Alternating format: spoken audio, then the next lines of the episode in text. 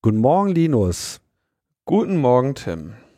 Jetzt will Walmart sogar TikTok kaufen. Da denke ich mir, vielleicht sollten wir uns das einfach unter den Nagel reißen. Unser eigenes Social Network. Logbuch Netzpolitik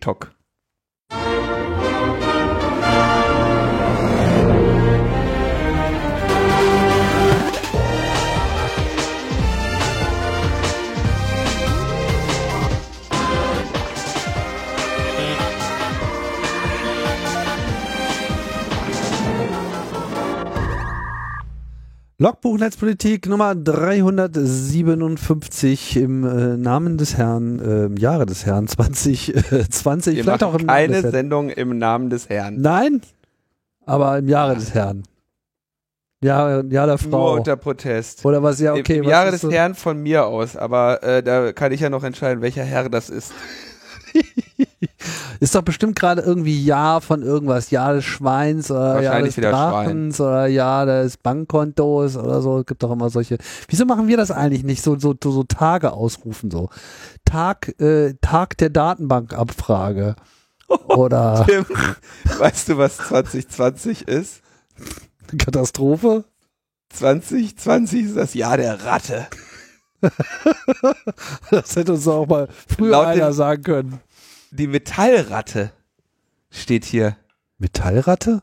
Ja, Was, was ist denn, was ist denn das? weiß ich nicht. Also, Wo steht denn das? Im Internet oder was? ich habe einfach 2020 Jahr der gegoogelt und dann steht da chinesisches Jahr der Ratte. Ein gutes Jahr. Ein gutes Jahr. Prinzipiell ist für die Ratten das Jahr der Ratte sehr positiv. Ja, klar. Für die Ratten schon. Wie kommst du jetzt auf Metallratte? Stand da auch irgendwo. Ich gucke einfach im Internet, Einfach, was da so steht. einfach so. Ich, ich klick Ja, mir die weißt du, Welt. was hier steht, Tim? Corona ist eine gefällt. Lüge. Die haben uns verarscht. Ah. Die haben uns verarscht, Tim. Hm. Und von den Masken kriegt man Herpes. Da steht Ja, auch, dass, dass andere Podcasts äh, häufiger abgerufen werden als unserer. Lüge! Lüge! Naja, also das, das äh, Was? hal- halte ich ja wirklich für Unsinn, Tim. Also ich weiß ja nicht. Welchen Teil? Suchst du bei, suchst du bei Bing oder was? okay, wir haben, wir haben, äh, wir haben Feedback bekommen. Mhm, das stimmt.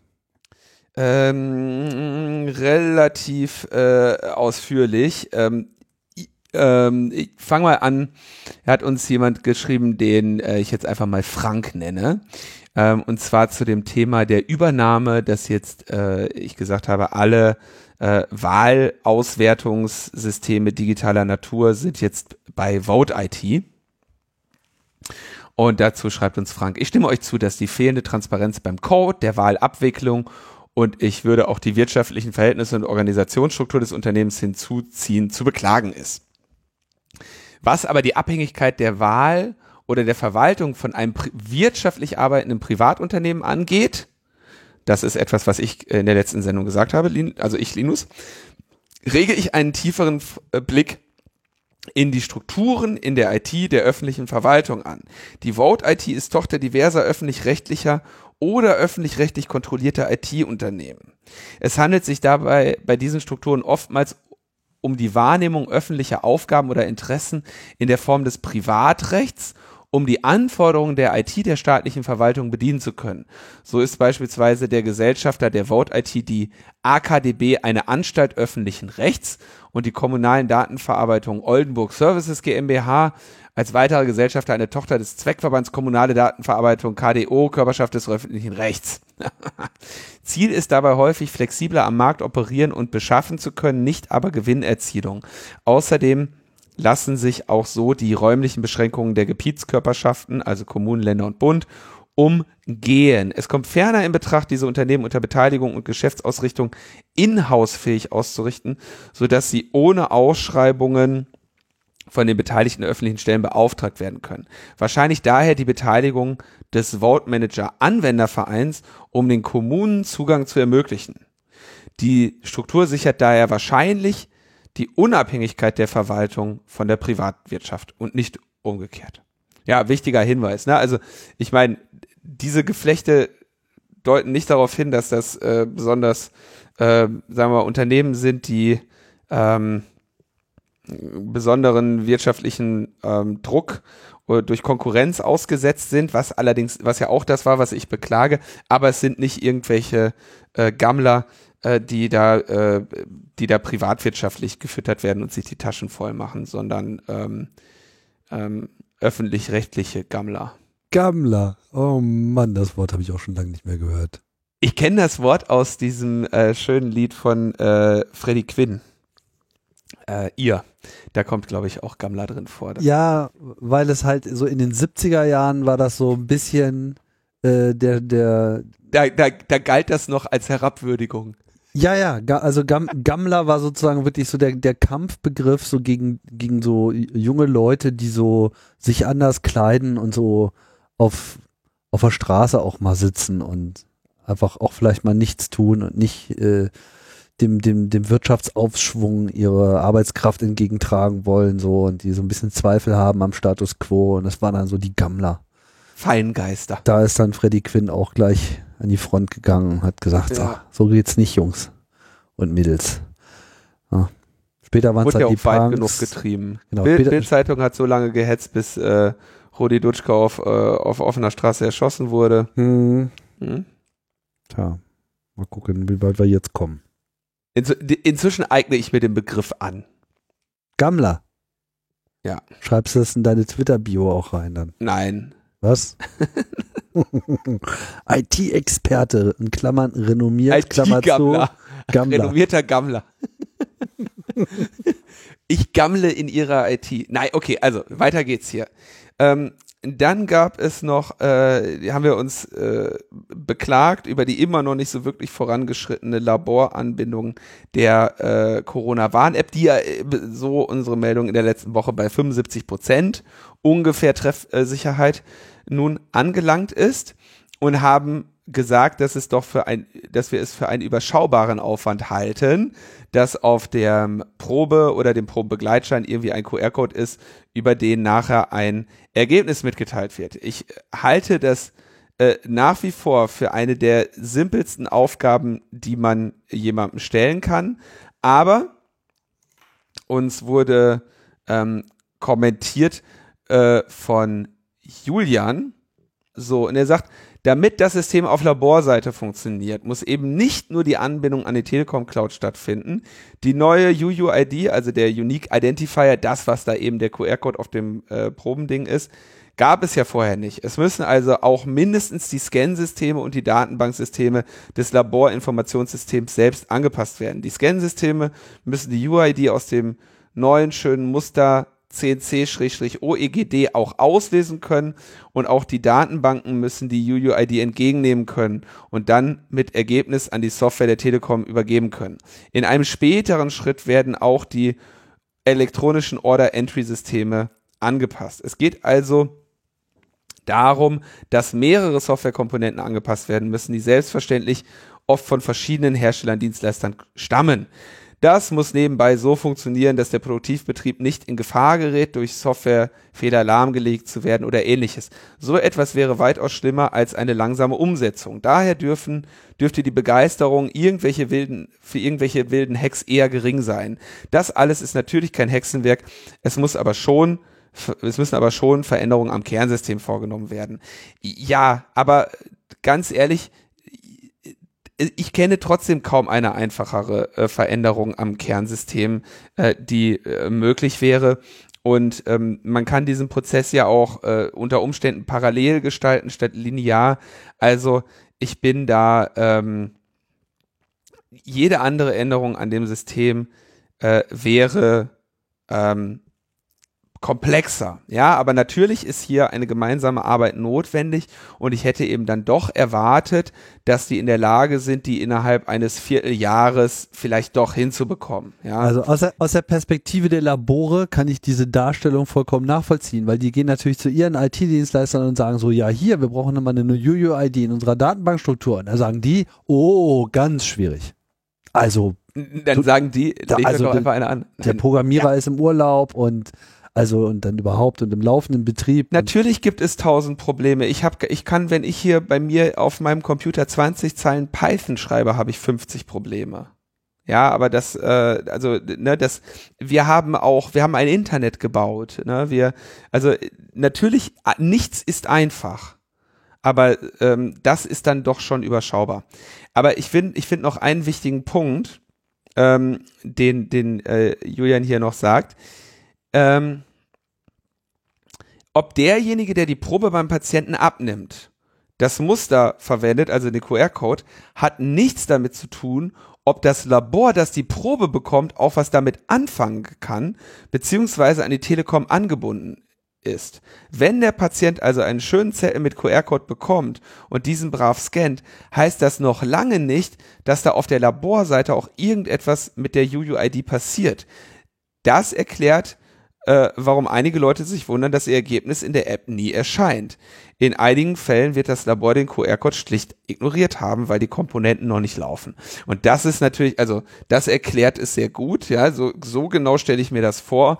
Und das ist es, was man vermeiden möchte. Und mir ist völlig egal, äh, da kann man immer im Einzelfall erklären, aber hier hat die Bundesregierung viele Millionen Euro draufgeworfen äh, auf die Corona-App und diese Anbindung. Äh, auch die Labore kriegen ihre Tätigkeit, so wie habe ich mir versichern lassen, bezahlt. Da müssen dann eben Lösungen äh, gefunden werden. Und das sind alles Probleme, die ganz klar existieren, aber die ähm, auch alle nicht so erscheinen, dass man sagt, Himmel, äh, Herr im Himmel, wo wir jetzt schon bei ähm, biblischen Metaphern sind, ja. das kriegen wir nicht geklärt. Ja, und vor allem, ich meine, hallo, wir haben eine Pandemie, Leute. Reißt euch mal ein bisschen am Riemen. Ich sage ja nicht, ihr sollt euch jetzt in Grund und Boden arbeiten, aber dieses permanente Fingerpointing mit, ja, aber die haben ja nicht und die haben ja nicht, ist mir egal. Arbeitet einfach zusammen. Lasst euch was einfallen. Ich war jetzt gerade mal wieder vor einer Woche äh, im äh, Osten Berlins, so hinter Erkner. Da gibt es ja da so einen Ort, weißt du, wovon ich spreche? Erkner gibt's ja, kenne ich. Ja, und dahinter, was, was fängt, was, was findet da gerade statt? Wenn du da so rausfährst? Äh, äh, Brandenburg, da bauen sie ein Tesla-Werk. Mhm. Und da kannst du irgendwie einen Tag später hinkommen und es sieht schon wieder alles und anders aus. fertiges Auto abholen.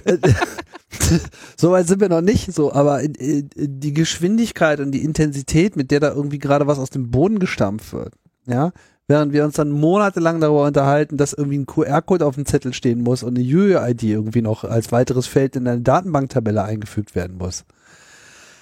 Da gehe ich einfach nicht mit. Also, sorry, aber das, das ist mir einfach zu einfach. Das, äh, das, das geht so nicht. Also, es ist natürlich, also, deswegen, weil es all diese Probleme gibt, werden Programmiererinnen, Programmierer, IT-Fachkräfte äh, teuer bezahlt, weil die sich eben mit solchen Dingen auseinandersetzen müssen. Und niemand sagte, es wird leicht. Aber ähm, deswegen haben wir Geld draufgeworfen. Ähm, was auch nicht so leicht wird, ist die Kontaktverfolgung in der Gastronomie. Wir haben ja hier auch in der letzten Sendung schon ein bisschen darüber äh, gesprochen. Ich habe da die Zettellösung propagiert, äh, kommentiert Nils.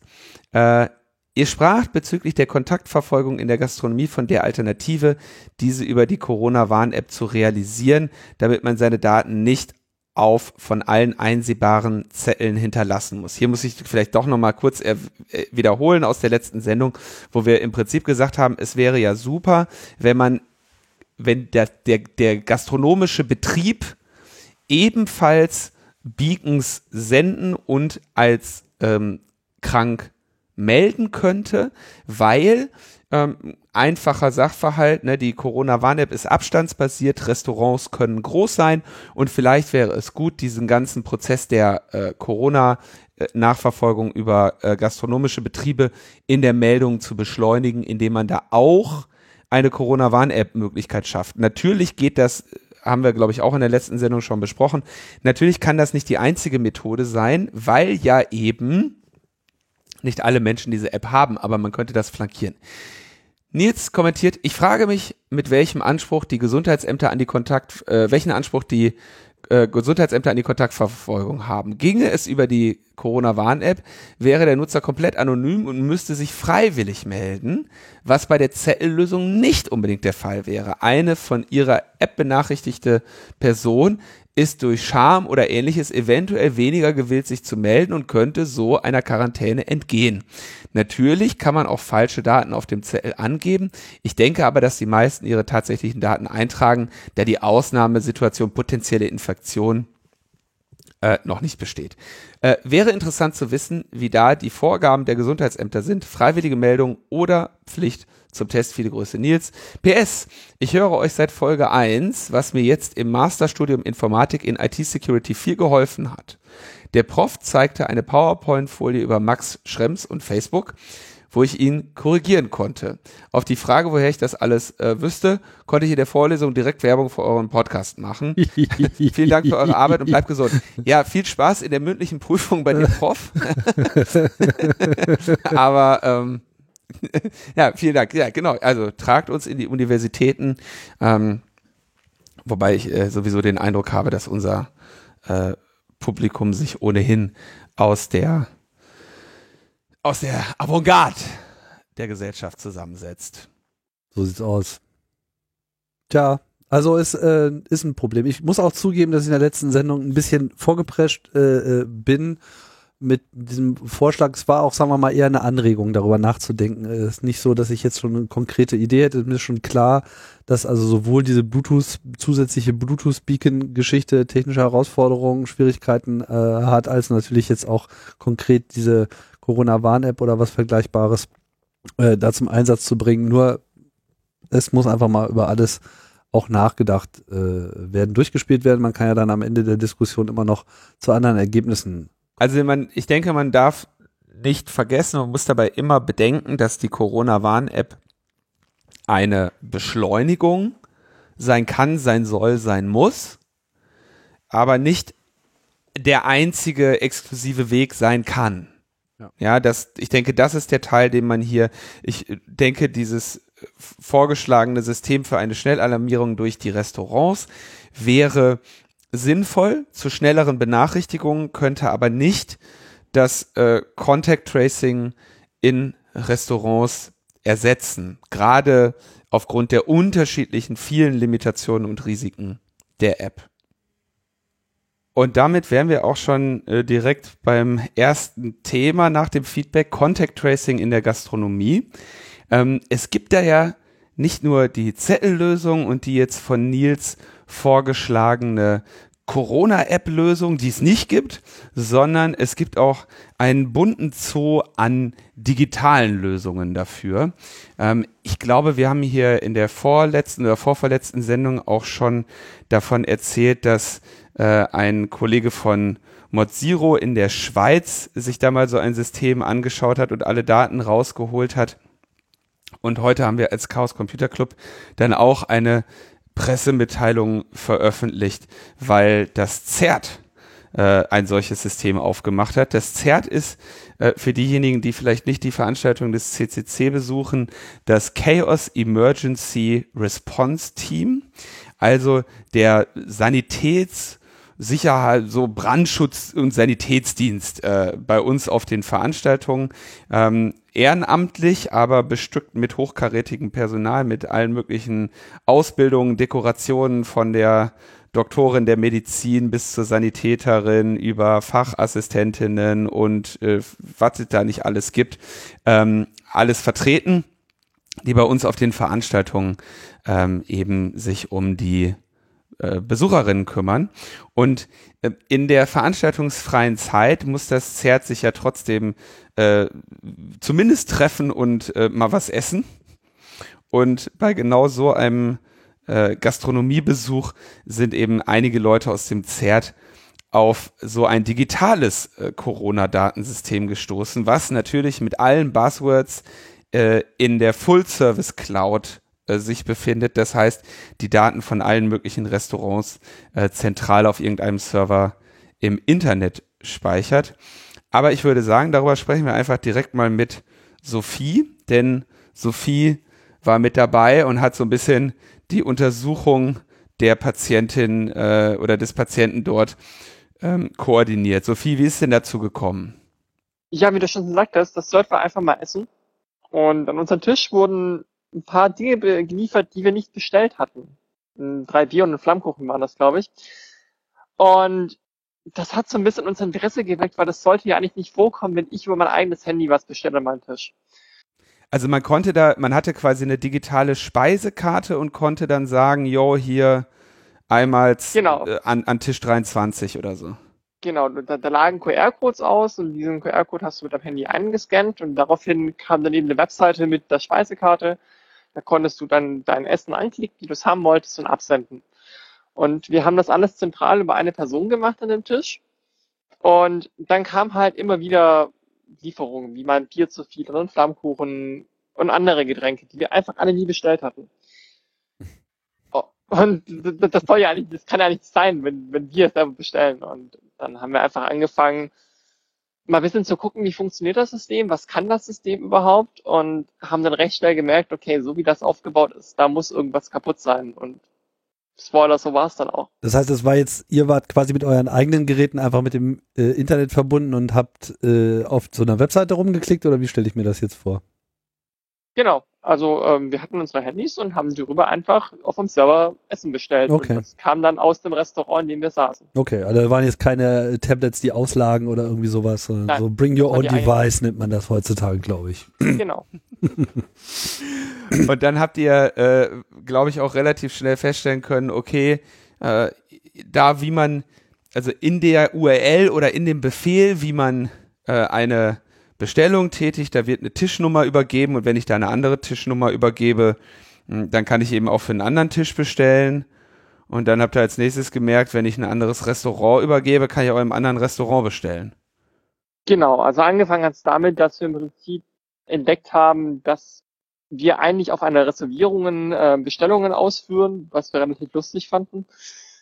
Ähm, diese Tischcodes sahen zumindest einen aus, waren sie nicht, sie wurden einfach nur hoch und runter iteriert. Ähm, und dann haben wir einfach einen Tag darauf angefangen, mit der API so ein bisschen zu spielen und haben wir geguckt, was sie so kann und dann hat sie uns freundlicherweise alle Restaurants zurückgeliefert samt Speisekarte. Ähm, damit wussten wir schon mal, okay, wer das ist, das System überhaupt ein, wer gehört zu ihren Kunden. Ähm, zeitgleich wurde dann auch von einem Mitglied von uns die Datenbank gefunden und geöffnet. Da haben wir einfach gesagt, hey, wir sind jetzt Administrator und dann hat das System gesagt, okay, dann bist du jetzt Administrator und dann waren wir das auch. Daraufhin hatten wir schon mal einen Weg zu den ganzen Daten und so ging das dann eben weiter. Wir haben uns dann durch die API durchgespielt, haben dann nach und nach verstanden, wie das System gewachsen ist und wie sich auch die Komponenten interagieren. Der Vorteil ist, wir hatten kein Rate Limit, zumindest nicht von der API. Das Rate Limit war eher vom Datenbankserver, der etwas langsam war, wenn wir dann gespielt haben. Ja, und so hatten wir dann, ich meine, es war sonntags, mehr oder minder das ganze System offen vor uns liegen. Das vielleicht noch so ein bisschen für, für Leute, die nicht ganz in der Sache drin sind, ein paar Sachen erklären. Also, wenn man jetzt so eine Webseite vor sich hat, dann äh, kann man Teile der Funktionalität, ne, also zum Beispiel die ganzen Daten, die da gespeichert werden, die sind eben in einer Datenbank und die, der Teil, den ihr im Browser seht, äh, interagiert mit dieser Datenbank häufig irgendwie eben einfach durch, durch, durch, durch Requests. Und ähm, das, was die Datenbank quasi dir, was du aus der Datenbank bekommen kannst mit verschiedenen Anfragen, das definiert die API. Und jetzt ist es eigentlich so, dass man sagen würde, ne, so ganz naiv, wenn es da jetzt unterschiedliche Restaurants gibt, dann wäre es natürlich ziemlich gut, wenn Restaurant A nicht auf die Daten von Restaurant B zugreifen kann. Und wenn du das verhindern möchtest, dann musst du den Check dafür natürlich an der API machen, also vor der Datenbank und nicht etwa äh, deine API so gestalten, dass die sowieso einfach alle Daten zurückgibt, nach denen irgendjemand fragt und nur im Frontend, also auf deinem Browser entschieden wird, ob du das jetzt sehen sollst oder nicht. Mhm. Und das war hier der, der entscheidende Fehler, dass eigentlich der, der, die wichtigen Teile der Zugangsbeschränkungen ähm, von, von deinem Browser gemacht Oh wurden. Mann. Und ey. wenn der entschieden hat, ah, ja, nö, also ich habe geprüft, ich habe mal geguckt, ich bin hier auf jeden Fall Administrator, dann hat die API eben gesagt, naja, super, alles, alles klar, ne? Also Dann, so, so, so war es nicht. Das, das, das müssen wir jetzt zweiteilen. Also zum einen hatten wir diese, diese Logik im Frontend. Im Prinzip zum Beispiel ähm, kann ein Gastronom vorgeben, dass ich nur bis 30 Euro auf einmal bestellen kann. Das hat das Frontend geprüft. Ähm, wenn ich für 10.000 Euro über die API direkt bestellt habe, dann ging das sauber durch. Das mit dem Administrator war ein bisschen anders. Ähm, man kann zum Beispiel in einem Frontend seine E-Mail-Adresse ändern. Und dann wird eben auch so eine Anfrage gestellt an das Backend. Und da steht dann halt drin, Änderung E-Mail ist jetzt neu so. Und man konnte aber einfach auch sagen, ich bin jetzt in der Gruppe 3. In Gruppe 3 waren bei diesem System die Administratoren und dann hat das System gesagt, okay, dann bist du jetzt Gruppe 3. Ähm, hm. Aber das ist, Entschuldigung, das ist die gleiche Form von Schwachstelle, dass du der da in genau. die Datenbank reinschreibst in ein Feld, in das du nicht schreiben darfst. Genau. Oder Daten abfragst. Ja, also genau. halte ich ehrlich gesagt für die gleiche Klasse von Schwachstellen. okay. Also ein bisschen so, als ob der Bankautomat einem irgendwie erstmal alle Geldscheine äh, gibt und dann sagt, ja, such dir, such dir die richtigen aus, die zu dir gehören. das ist, ja, das genau. ist ein, das ist ein ziemlich guter Vergleich, ja. Der gibt dir ja. erstmal alles und sagt, äh, nimm dir mal und dann bestätige mir bitte, wie viel du dir da rausgenommen hast. Ja, genau. Also natürlich ne, ist da die, die Rollenzuweisung, ob du jetzt Administratorin bist oder nicht, die darf natürlich allenfalls irgendeine Superadministratorin vornehmen. Das heißt, es gibt, es muss ein rechte Konzept dafür geben, dass, dass wer dieses Feld ändern darf und wer nicht, ne? wer es sehen darf und wer nicht und wer es ändern darf und wer nicht. Genau. Und das ähm, wichtig oder witzig bei der Sache war auch noch, wenn ich mich angemeldet habe, dann hat mir ähm, die API gleich mein Passwort-Hash mitgeschickt. Oder auch wenn ich mich gar nicht angemeldet habe, ich, ich konnte einfach auch äh, die Benutzer durchiterieren und habe immer die Passwort-Hashes zurückbekommen, was auch sehr freundlich ist. Die sollte das System natürlich überhaupt nicht ausgeben. Ne? Also die äh, Passwort-Hashes sind ja die, ja, sagen wir mal, die Prüfsummen der Passwörter, anhand derer geprüft wird, äh, wenn sich eine Nutzerin einloggt und wenn du die zurückbekommst, kannst du die natürlich auch zurückrechnen. War aber, glaube ich, bei einigen auch nicht nötig, oder? Äh, nein, nicht wirklich. Ähm, wir hatten viele Passwörter im Klartext. Wenn man beim System einen neuen Benutzer generiert oder einen neuen Account, dann wird das Passwort erstmal im Klartext abgespeichert. Man bekommt die Empfehlung, das Passwort zu ändern. Es wird aber nicht enforced. Das bedeutet, ich werde nicht gezwungen, das Passwort zu ändern. Ähm, das ist die eine Seite der Medaille. Die andere Seite der Medaille ist, dass wir ganz viele Passwörter hatten, wie zum Beispiel 1, 2, 3, 4, was bekanntermaßen jetzt nicht gerade das sicherste Passwort ist. Jetzt müssen wir natürlich noch einen anderen Aspekt dazu benennen. Bisher haben wir irgendwie, okay, Nutzer, von Nutzerinnen gesprochen, von Administratorrechten, aber hauptsächlich erstmal nur von Bestellungen. Mm, das System hat aber äh, ein, eigentlich einen ganz besonderen, sehr ärgerlichen, äh, sehr ärgerliche Funktionalität gehabt. Und das ist ähm, erstens Reservierungen und zweitens an diese ähnlich aufgebaut, aber anders umgesetzt, diese Corona-Kontaktdatenerfassung. Erklär uns doch mal da, was ihr so gefunden habt. Die Corona-Kontaktdatenerfassung waren einfach nur Umfragen, die man umfunktioniert hat. Man muss sich das so vorstellen, ein Gastronom kann einfach nur eine Umfrage erstellen, zum Beispiel, wie zufrieden waren Sie heute mit unserem Service? Und genau so eine Art von Umfrage war auch diese Corona-Kontaktdatenerfassung. Dementsprechend hat man natürlich diese Umfragen jetzt nicht diesen Schutzstatus zuerkannt, die sie hätten benötigt. Und so konnte ich einfach sagen, ähm, hey liebe API, ich bin das Restaurant XY, ähm, ich hätte gern die Umfrage Z. Und Z muss nicht mal aus meinem Restaurant entstanden sein, das kann jedes Restaurant sein. Solange ich quasi mich authentifiziert habe auf der, äh, auf der API und gesagt habe, ich bin ein Nutzer deines Systems, habe ich alle Umfragen einsehen können. Also Restaurant A konnte die Corona-Listen von Restaurant B anschauen. Genau. Das glaube ich, wie nennt man das? Äh, äh, Opposition Research, glaube ich, oder sowas. ähm, man hat natürlich auch da versucht, das Ganze zu verschleiern. Die ähm, jede, jede Umfrage wurde eine ID zugewiesen. Die IDs waren leider mit dem äh, Zähler 7 inkrementiert, sodass man einfach minus 7 rechnen konnte und man hat die nächste, äh, nächste Umfrage bekommen. Und wie viele Corona-Umfragen gab es da? Das waren 86.000 ungefähr. 86.000. Moment, da müssen wir, da müssen wir kurz unterscheiden, um, also 86.000 Umfrageergebnisse. Ne, also Personen, dass die über, das übersetzt in Personen, die sich eingetragen haben. Die Anzahl der Umfragen, je nachdem, wie man das jetzt sieht, waren, äh, ich glaube, die einfachste Antwort ist äh, 180 betroffene Restaurants hat dann, glaube ich, der Betreiber uns auch in der Disclosure dann bestätigt. Genau. Bei den Reservierungen war es ähnlich. Hm, die konnte man auch mehr oder minder einfach durchscrapen. Spannend war halt hierbei, dass man sehen konnte, wer wann mit wem essen war. Und das Prekäre in der Situation ist, dass die Daten teilweise zehn Jahre alt sind. Somit konnte man, wenn man das wollte, Bewegungsprofile von Menschen erstellen, inklusive ihrer Vorlieben und mit dem sie sich gerne treffen. Vier Jahre. Zehn. Zehn. Zehn. Oh Mann. Das ist das Alter des Systems. Wahrscheinlich. Und dann die ist noch nie was gelöscht sozusagen. Toll. Nee. Also und bei den Corona-Daten muss man natürlich auch sagen, ähm, da, wir haben uns da ein bisschen eingelesen, da gibt es, wie ich dann auch gelernt habe, von Bundesland zu Bundesland unterschiedliche Aufbewahrungsfristen.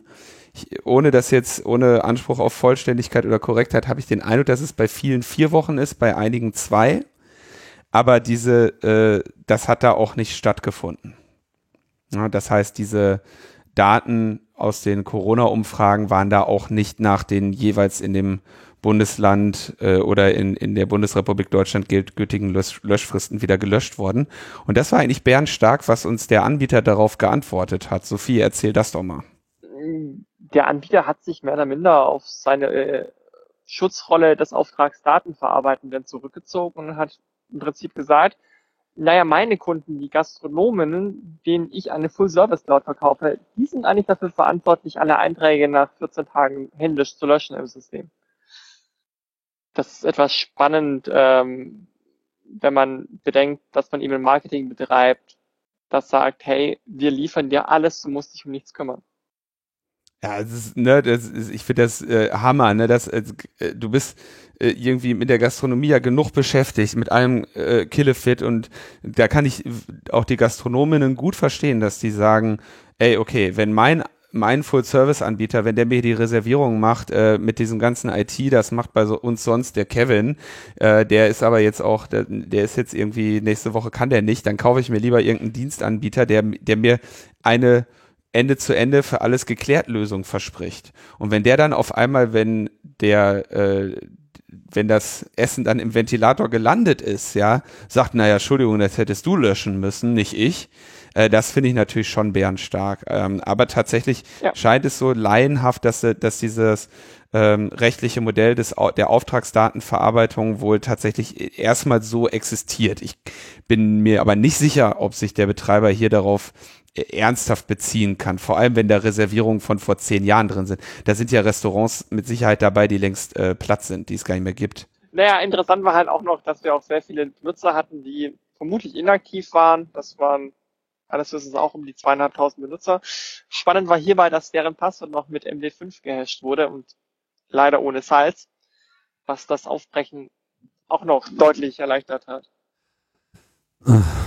Also es gab eigentlich wenig, was da, was da nicht äh, rausgepurzelt wäre und die, ähm, die Hürden auf dem Weg dorthin waren äh, so, dass man sie jetzt auch nach dem Essen noch gut äh, bewältigen konnte. Ja, also ich, ich, ich finde, ich finde die Analogie des, äh, der offenen Scheune ohne Tore sehr passend für dieses. Ja, das war äh, wirklich ein bisschen, äh, bisschen äh, schockierend. Ne? Ähm, wir haben ja dann einen äh, Bericht geschrieben und dem der Betreiber, dem betreibenden Unternehmen gesendet. Hm, wie würdest du da unsere Erfahrungen be bewerten, Sophie? Wir hatten am Anfang ähm, sehr engagierten und partnerschaftlichen Austausch mit der Firma, haben aber dann auch relativ schnell feststellen müssen, dass eben sich dann Muster in der Kommunikation einschleicht, das darauf sich bezieht, man ist nur Auftragsdatenverarbeitende, wir sehen das nicht so das Problem, es sind ja nur ein paar tausend Benutzerdaten. Also man hat relativ schnell versucht, das Problem kleinzureden, aber man muss fairerweise auch sagen, sie haben die Lücken, die wir gemeldet haben, sehr, sehr zeitnah geschlossen. Ja, das war, also ich war schon bei unserem ersten gemeinsamen Telefonat dann schon sehr positiv angetan, als dann gesagt wurde, ja, okay, wir hatten ja irgendwie so 14 Seiten oder sowas zusammengeschrieben äh, und das so übermittelt und äh, das Ges Gesprächseinstieg von Seiten Gastronovi, so heißt das Unternehmen, war dann, ähm, ja, also vielen Dank, wir konnten alle Schwachstellen bestätigen und teilen ihre Einschätzung der Kritikalität. Und wir haben die, diese fünf äh, jetzt schon behoben. Bei der sechsten sind wir uns eigentlich relativ sicher, müssen aber noch mal testen. So ungefähr war der Gesprächseinstieg. Da muss man, glaube ich, schon, äh, das, das hört man natürlich gerne, dass da jetzt nicht erstmal diskutiert wird über, ähm, über die Kritikalität dieser Schwachstellen oder über die Validität. Den Teil mit dem, naja, äh, wen muss man denn jetzt eigentlich informieren? Da waren wir ja so ein bisschen geteilter Meinung. Erzähl doch mal. Ja, es hat dann eben auch sehr schnell angefangen, nach dieser initialen positiven Reaktion, glaube ich, im zweiten und dritten Gespräch hat das dann angefangen, dass man unsere Lücken wieder anders äh, in, in der Kritikalität eingestuft hat und eben versucht hat, das alles auf eine einzige Lücke runterzubrechen, sodass die anderen eigentlich gar nicht existiert hätten. Ähm, das ist halt aus unserer Sicht ein Trugschlussbild. Das System an sich brennt, mehr oder minder, und man löscht jetzt halt ein paar Feuer. Sie haben das zum Glück eingesehen und haben jetzt einen professionellen Pentester engagiert. Sagen Sie, mögen wir hoffen, dass der die restlichen Schwachpunkte findet und diese dann auch im Sinne des Datenschutzes sehr schnell geschlossen werden. Ja, ich denke, wir hatten, das haben wir auch vermittelt in unserem Bericht so ein bisschen, weißt du, wenn du diese Klassen von Fehlern hast, dann lässt das nicht hoffen, dass es irgendwie, dass der Rest sehr viel besser aussieht. Ne? Ähm, die Gastronovi haben aber gesagt, sie haben mehrere Pentests wohl auch schon hinter sich und äh, da wäre nie niemandem jemals irgendwas aufgefallen oder zumindest diese Sachen nicht. Äh, das ist natürlich bedauerlich um die äh, in Auftrag gegebenen Pentests. Was ich dann noch so ein bisschen, aber da bin ich auch, muss ich sagen, da geht's ja so in den juristischen Bereich. Da kann ich gar nicht urteilen. Also ein bisschen die Frage, wem musste jetzt Bescheid sagen? Und die haben gesagt, sie konnten in ihrem System alle Zugriffe genau sehen, die vom, die quasi unberechtigterweise vom CCC ausgegangen seien und würden deshalb diejenigen informieren, auf die jetzt eben das ZERT und der CCC äh, zugegriffen haben. Leider teilen wir diese Einschätzung. Das Problem ist, sie sagen immer, sie haben alle Zugriffe ab dem 10. gesehen. Das Problem ist, wir haben am 8. schon zugegriffen. Und das zeugt eben davon, dass sich viele unserer Aktionen nicht gesehen haben. Und da muss leider davon ausgegangen werden, dass auch andere Leute vor uns schon da waren und das halt vielleicht nicht gemeldet haben. Und wir reden hier eben insgesamt bei den Reservierungen über die zehn Jahre von 5,5 Millionen Reservierungen, von 4,4 Millionen ähm, Individuen. Also über die zehn Jahre gibt es oft, gibt es eben 4,4 Millionen Menschen, die über dieses System eine oder mehrere Reservierungen abgesetzt haben. Und jetzt ist natürlich klar, dass es einen Unterschied macht, ob die sagen, wir informieren ein paar tausend, die stichprobenartig im Rahmen der Untersuchung an den CCC gegangen sind, an das ZERT, äh, oder wir haben halt hier das Problem, dass wir im Prinzip zugeben müssen, dass potenziell für einen Zeitraum von zehn Jahren insgesamt äh, diese für über fünfeinhalb Millionen oder annähernd fünfeinhalb Millionen Datensätze betroffen waren. Und da äh, sind wir jetzt eben geteilter Meinung. Um das jetzt mal so ganz diplomatisch auszudrücken. Genau. Da haben wir vermutlich als HackerInnen eine andere Sichtweise als die Systembetreiberinnen. Sophie, wie würdest du es denn, äh, wie hättest du es denn am liebsten, wenn du in ein Restaurant gehst? Du hast ja auch hier mit dem ähm, NDR äh, Mittagsmagazin Beitrag konnte man äh, dich und das Team ja auch heute sehen. Ähm, ihr saßt hau hauptsächlich mit Maske im Biergarten. Äh, wie, wie hättest du denn gerne die Kontakterfassung, wenn du dich in einen gastronomischen Betrieb begibst? Ich würde mir eine Kontakterfassung mit Stift und Papier wünschen.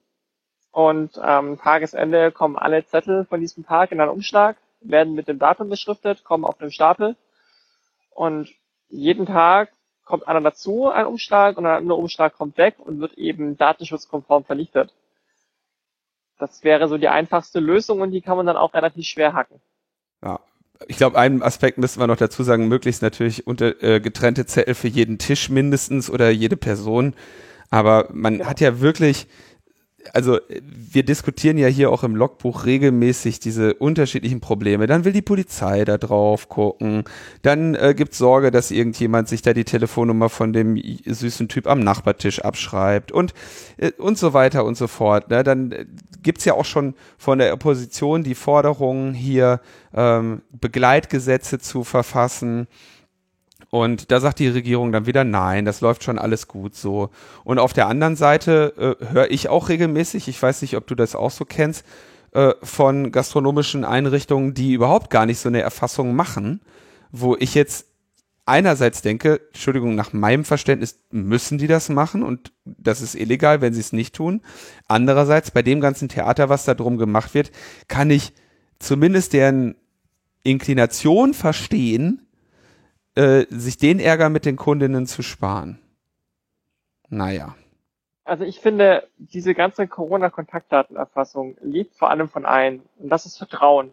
Vertrauen darin, dass die Daten, die ich freiwillig angebe, zur Verhinderung einer Pandemie oder zur Eindämmung einer Pandemie sicher gespeichert werden und nicht missbraucht werden. Und wenn wir eben lesen in den Medien, dass die Polizei sich diesen Datensatz einfach nimmt, weil sie gerade Lust drauf hat, ähm, dann leidet darunter sehr stark das Vertrauen. Und das ist eben etwas, was es nicht geben darf. Wir reden hier davon, dass wir eine Krankheit versuchen einzudämmen, die uns alle betrifft. Und da muss man eben auch als Polizei sagen, okay, diese Maßnahme ist dazu da, die Krankheit einzudämmen, aber es ist nicht da, um unsere Ermittlungen zu unterstützen und schon gar nicht das Vertrauen in die Leute, ähm, das Vertrauen der Leute zu untergraben. Oder dafür, dass der CCC am Ende die Daten hat, ne? Genau, und dann kann ich natürlich auch Gastronomen verstehen, die sagen, okay, so ein Risiko mit ähm, Hacks oder mit der Polizei möchte ich mir nicht antun, dann nehme ich lieber das Bußgeld in Kauf, dass ich keine Kontaktdatenerfassung mache. Am Ende gibt es da einen Verlierer und das ist die gesamte Bevölkerung, die sich wachsenden Infektionszahlen gegenüber sieht und damit leben muss. Amen. Amen. Also Sophie, ich finde es ja super, äh, dass das Zert, das sich ja eigentlich mehr so aus Witz heraus Zert genannt hat, weil sich das ja normalerweise ist das ja die Bezeichnung für so Gruppen, die Sicherheitsprobleme in äh, Angriff nehmen oder melden und äh, jetzt belegt ihr diesen Platz auch noch. Was, was wollt ihr noch alles machen? Also wir hatten den Namen ja schon vorher. Die anderen haben einfach nur von uns wir, wir, ma wir machen ja Sanität zum Brandschutz und letztendlich das System hat gebrannt und war verletzt. Wir haben uns, wir haben die erste Hilfe geleistet. Von dem her war das im, im Bestandteil unserer normalen Arbeit. ähm, auch wir sagen hier immer, uns ist egal, ob die Person männlich, weiblich oder ein Rache ist, wir versorgen alle und das System war jetzt eben ein System und kein Mensch. Wir haben es trotzdem versorgt. Das ist die Gleichbehandlung von Lebewesen. Lebensrettende Sofortmaßnahmen am äh, Unfallort. Genau. Sehr schön. Ja, Sophie, dann sagen wir einfach mal vielen Dank.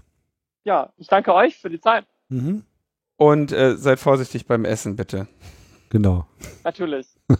Ihr auch. Bis dann. Danke dir, Bis viel dann. Erfolg Ciao. weiterhin. Ciao. Ciao, ciao. Ähm, ich sollte vielleicht noch äh, anmerken, ich hatte mit Sophie auf UKW schon mal ein äh, Gespräch geführt am Anfang der Corona-Krise. Wer also noch ein bisschen mehr Einblick äh, darin erhalten möchte, was das ZERT eigentlich so ist und tut und so generell so aufgestellt ist, wenn sie nicht gerade irgendwelche Server aufhacken, ähm, da verlinken wir dann auch nochmal drauf. Ich würde übrigens eine Sache auch noch kurz nachholen, Tim, ähm, weil wir haben die ganze Zeit nur mit äh, Sophie gesprochen, aber das war ja wirklich ein größeres Team. Deswegen äh, Asche auf mein Haupt, um wieder bei den biblischen äh, Bezügen zu bleiben.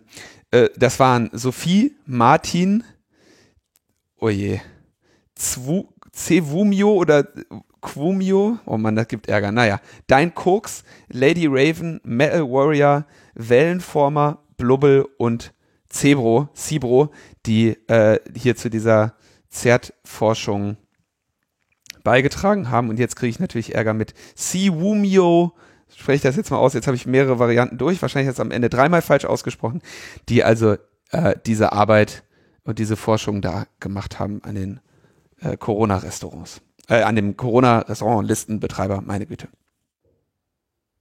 So, dann hätten wir als nächstes Thema, da wollte ich mal mit dir drüber sprechen, Tim. Das hat äh, nur, es hat eine ganz leichte netzpolitische Komponente, aber äh, irgendwie auch so eine freiheitsrechtliche, Kompo Freiheits freiheitsrechtliche Komponente.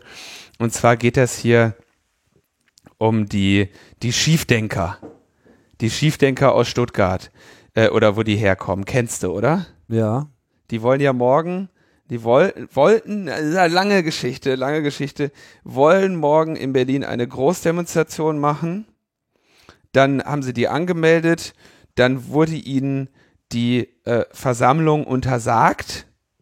Ja, äh, wo ich schon dachte, oh nein, weißt du, das wäre so gut gewesen, da hätte man die wenigstens alle schön konzentriert, fein säuberlich auf einem Haufen gehabt, ne?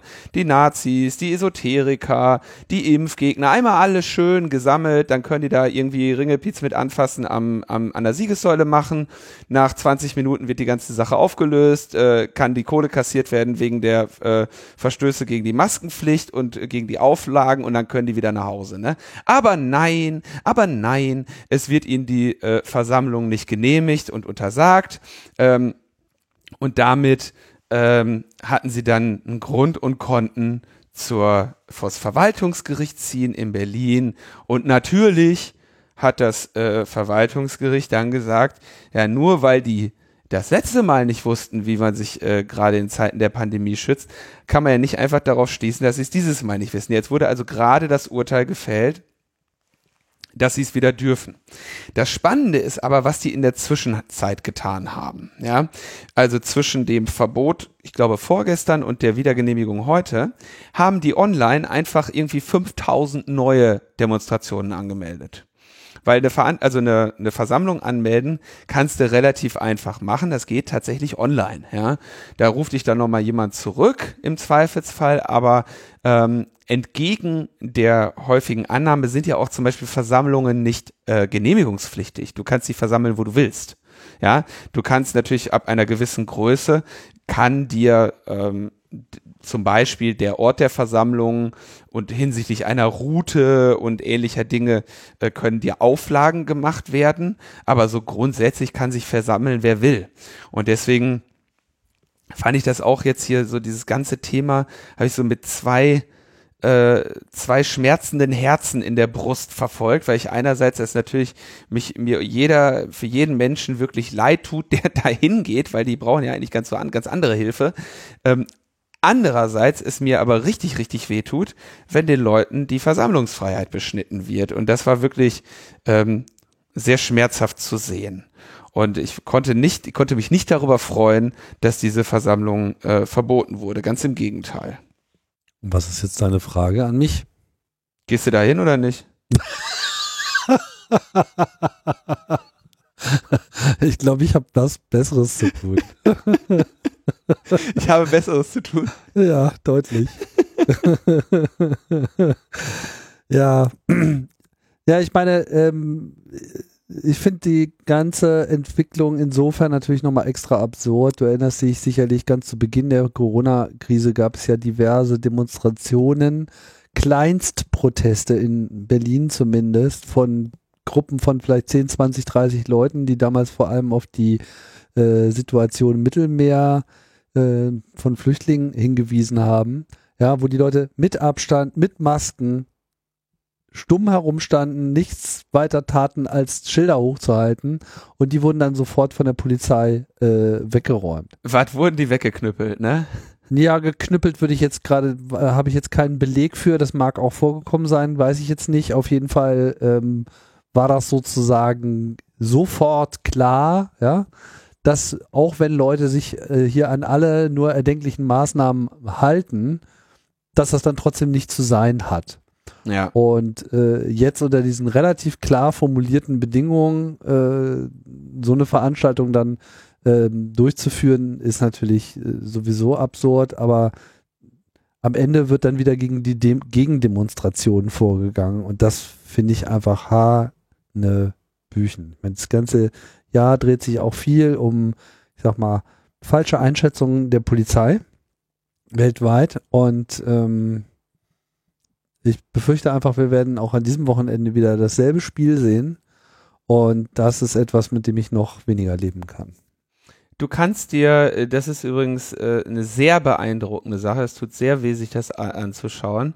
Ähm, bei der letzten Corona-Demo, ich glaube, die war am, war die am 6. August oder 5. oder 4., wann auch immer die war. Ähm, nee, 1.8. sehe ich gerade, am 1.8. war die. Äh, da ist äh, Dunja Hayali da mal durchgegangen und die hat im Prinzip die ganze Zeit ihren, ihr Handy da so vor sich gehalten und hat das auf ähm, Instagram oder äh, sowas live äh, gestreamt. Kann man, kann man sich angucken, so ich, ich glaube so eine Dreiviertelstunde oder so, wie die von diesen ganzen äh, freiheitsliebenden äh, Meinungsfreiheits- und Versammlungsfreiheitsfanatikern, die hier äh, sich die Dik Dik Diktatur abschaffen wollen durch den Sturm auf den Reichstag, ja, äh, beschimpft äh, ne, also an jeder Ecke brüllen die, die diese Frau an, ähm, äh, kommen dann immer, diejenigen, die mit ihr reden, kommen dann so, so väterlich, so, sie müsst jetzt endlich mit den Lügen aufhören, das führt dann irgendwohin weiter.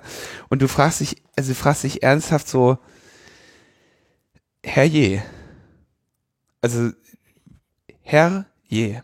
Und da gibt es eine, wurde glaube ich auch heute veröffentlicht, eine äh, Recherche von äh, Korrektiv, ähm, ich muss noch mal ganz kurz schauen, wer da die drei Autorinnen waren. Das waren Till Eckert, Matthias Bau und Alice Echtermann, die sich da mal genau diese Netzwerke angeschaut haben von hier so so ähm, äh, Koniferen wie dem Wolfgang Wodak und irgendwelchen Heilpraktikerinnen, die meinen, sie könnten den Leuten jetzt irgendwelche, äh, muss keine Maske tragen, Atteste ausstellen, ja, so ungefähr äh, so ein bisschen was wie die, äh, wie die Führerscheine aus dem deutschen Reich und so weiter, ne? so, so, also ein, eine riesige Versammlung von Vereinen und, und, und Gruppierungen und sonstigen äh, Spinnern, die da irgendwie Verschwörungstheorien verbreiten, Verschwörungsmythen verbreiten.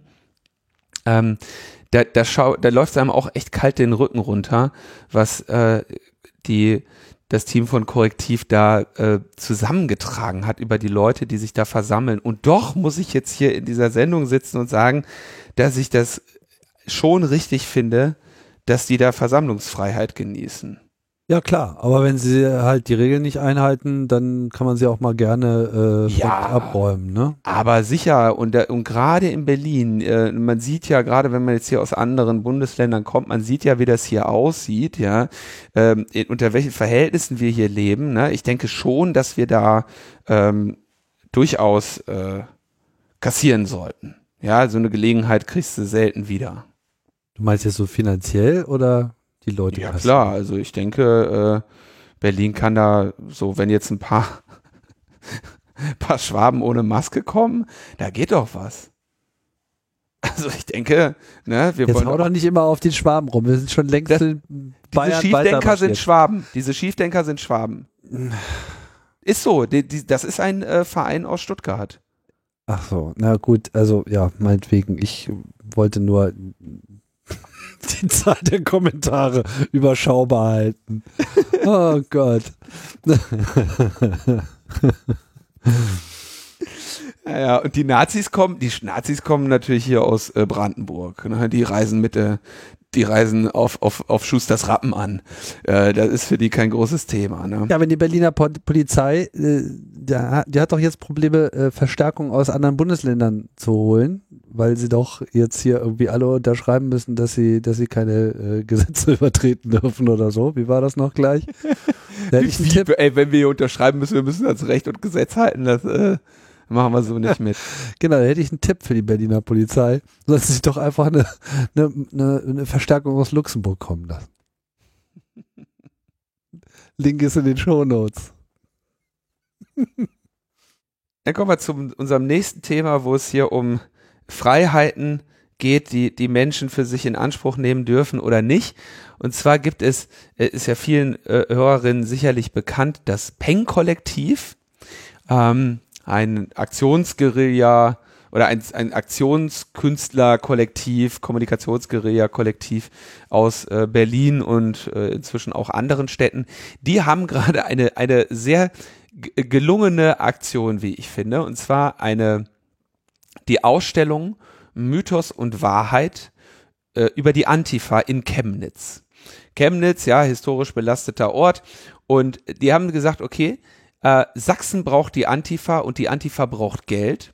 So haben wir die Sache selbst in die Hand genommen. Wir haben 10.000 Euro aus staatlichen Mitteln an die Antifa weitergeleitet, also haben ne, quasi für diese Ausstellung äh, dieses Geld bekommen, haben das dann antifaschistischen Gruppen gegeben und äh, machen nun in den, äh, wie heißen die, nicht technischen Sammlungen, sondern künstlerischen Sammlungen Chemnitz ähm, eine Ausstellung mit äh, unterschiedlichen Exponaten, darunter äh, ein ähm, eine, die Anklageschrift äh, von den Künstlerinnen NSU-Komplex auflösen, eine Spraydose von Irmela Mensa Schramm, das ist eine 75-jährige ähm, Frau, die immer so eine Sprühdose dabei hat, wenn sie irgendwo äh, rechte Graffitis sieht und die Hakenkreuze übersprüht und inzwischen aber mehrmals wegen äh, Sachverste äh, Sachbeschädigung vor Gericht stand, weil die das natürlich einfach macht, wenn sie da halt ihren Einkauf macht und sieht irgendwo ein Hakenkreuz, äh, sprüht die das halt weg. Hm. Und wenn du das irgendwo im Osten machst, wird es natürlich angezeigt.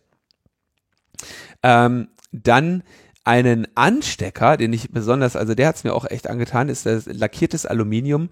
Äh, der Anstecker von Martina Renner, mit dem sie ähm, im Ordnung im, im äh, Bundestag dann ein, ein Ordnungsruf wegen Verletzung der Würde des Hauses äh, bekommen hat, weil sie sich gegen den Faschismus, ja, den Faschismus ausgesprochen hat. äh, das kannst du nicht einfach machen. nee, das ist jetzt auch einfach, nee, das geht nicht. Ähm, jetzt ist es ja so, dass es auch wirklich bei Leuten, die ich jetzt noch lange nicht ähm, verdächtige, die Farce in Antifa zu sein, ähm, der die antifaschistische Aktion äh, mitunter schlechten Ruf genießt. Ähm, wie ich finde, zu Unrecht, aber genau dem soll eben auch diese ähm, Ausstellung begegnen. Sie haben auch ein Kantholz ausgestellt, weil es vor ein paar Jahren mal einen AfD-Bundestagsabgeordneten gab namens Frank Magnitz, der angegriffen wurde. Ähm, der hat tatsächlich, gab es, glaube ich, auch ein Video von, der hat äh, relativ mal kurz einen abgekriegt, also er wurde gewalttätig überfallen, das denke ich, kann man sagen. Ähm, er hat das, äh, es war sicherlich schwere Körperverletzung, war auch im Krankenhaus, hatte dann auch irgendwie ähm, ein äh, blaues Gesicht, wenn ich das, wenn ich mich da richtig erinnere. Sprach aber dann von einem Mordanschlag mit einem Kantholz. Äh, das war allerdings dann frei erfunden und dieses frei erfundene Kantholz äh, haben sie jetzt auch dort ausgestellt und äh, noch weitere Exponate. Und ähm, jetzt haben sie die auf eBay versteigert. Und eBay hat nun diese äh, zunächst das Kantholz und dann auch die anderen Exponate inklusive des Ansteckers und eines Einkaufswagens äh, wegen ähm, Gewaltverherrlichung entfernt. Und das ist schon relativ krass, wenn du dir mal anschaust, was so für, nennen wir es mal, äh, wertfrei Memorabilia äh, von 1933 bis 1945 aus der Bundesrepublik Deutschland verkauft werden äh, auf eBay. Ähm, dann ist das natürlich schon ein starkes Stück, äh, was da seelenruhig gehandelt werden kann und tatsächlich äh, Ideologien verherrlicht, die menschenverachtend sind, während hier ein, ein, ein Sticker und ein, ein Kantholz, ich meine, ich kann doch für ein Kantholz so viel Geld bezahlen, wie ich möchte, ähm, aus dem Programm genommen wird. Ne? Vor allem, wenn es ein, ein Kantholz ist, was sich ein AfD-Bundestagsabgeordneter ausgedacht hat. Äh, ich zitiere mal kurz äh, die Webseite, weil ich kannte diesen Fall mit dem Magnets nur so, äh, habe ich nur so nebenbei wahrgenommen, aber hier steht, Magnets wurde in Wahrheit, also äh, doch als Überwachungsvideos auftauchten, kamen die Lügen der AfD heraus. Magnets wurde in Wahrheit von hinten gestoßen, ist beim Sturz mit dem Kopf aufgeschlagen, dann flohen die Angreifenden. Also kann man jetzt auch als Körperverletzung vielleicht werten, so, aber er ist jetzt nicht irgendwie verprügelt worden im eigentlichen Sinne. Nee, nee, das war ein kurzer Übergriff.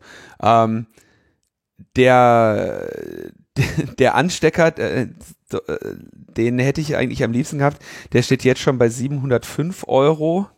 Mhm. Am äh, höchsten steht der Entwurf äh, des Antifa-Logos. Und was ich sehr schön finde, ähm, das ist natürlich die antifaschistische Auktion, die da stattfindet. Äh, unter dem Motto 1312 Mainz. Und den werden jetzt nicht alle verstehen. Und äh, diejenigen, die ihn verstehen, werden sich freuen. Und diejenigen, die ihn nicht verstehen, werden jetzt googeln, wofür denn dieses 1312 steht. Und äh, wissen dann, warum das an jeder Wand äh, gesprüht wurde.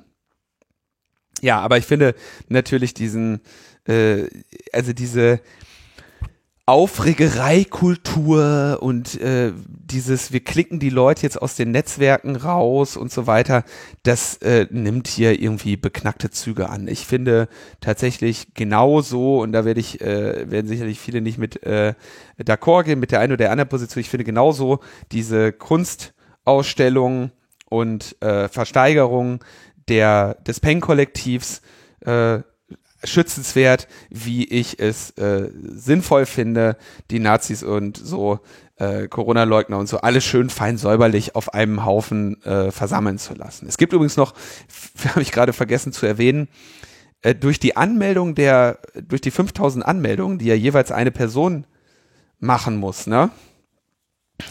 die die ja vorgenommen haben, ne? haben wir jetzt wenigstens schon mal die Daten von 5000 von denen. Das war auch nicht verkehrt. Also das am Ende ist alles eins. Das ja, aber Datenschutz. Ja. Naja, funktioniert ja nicht, wissen wir ja. Mal gucken, was, wo Sophie sich nächstes Mal eine API anschaut mit, mit dem ZERT zusammen. Vielleicht ne? sind die jetzt auch so überlastet, dass sie bei Gastrinovo sich da irgendwie eine, noch eine, noch eine App klicken. Dann äh, müssen wir, glaube ich, mal zur Corona-Warn-App vorstoßen. Dann gab es da nämlich zurückstoßen, nochmal drauf kommen.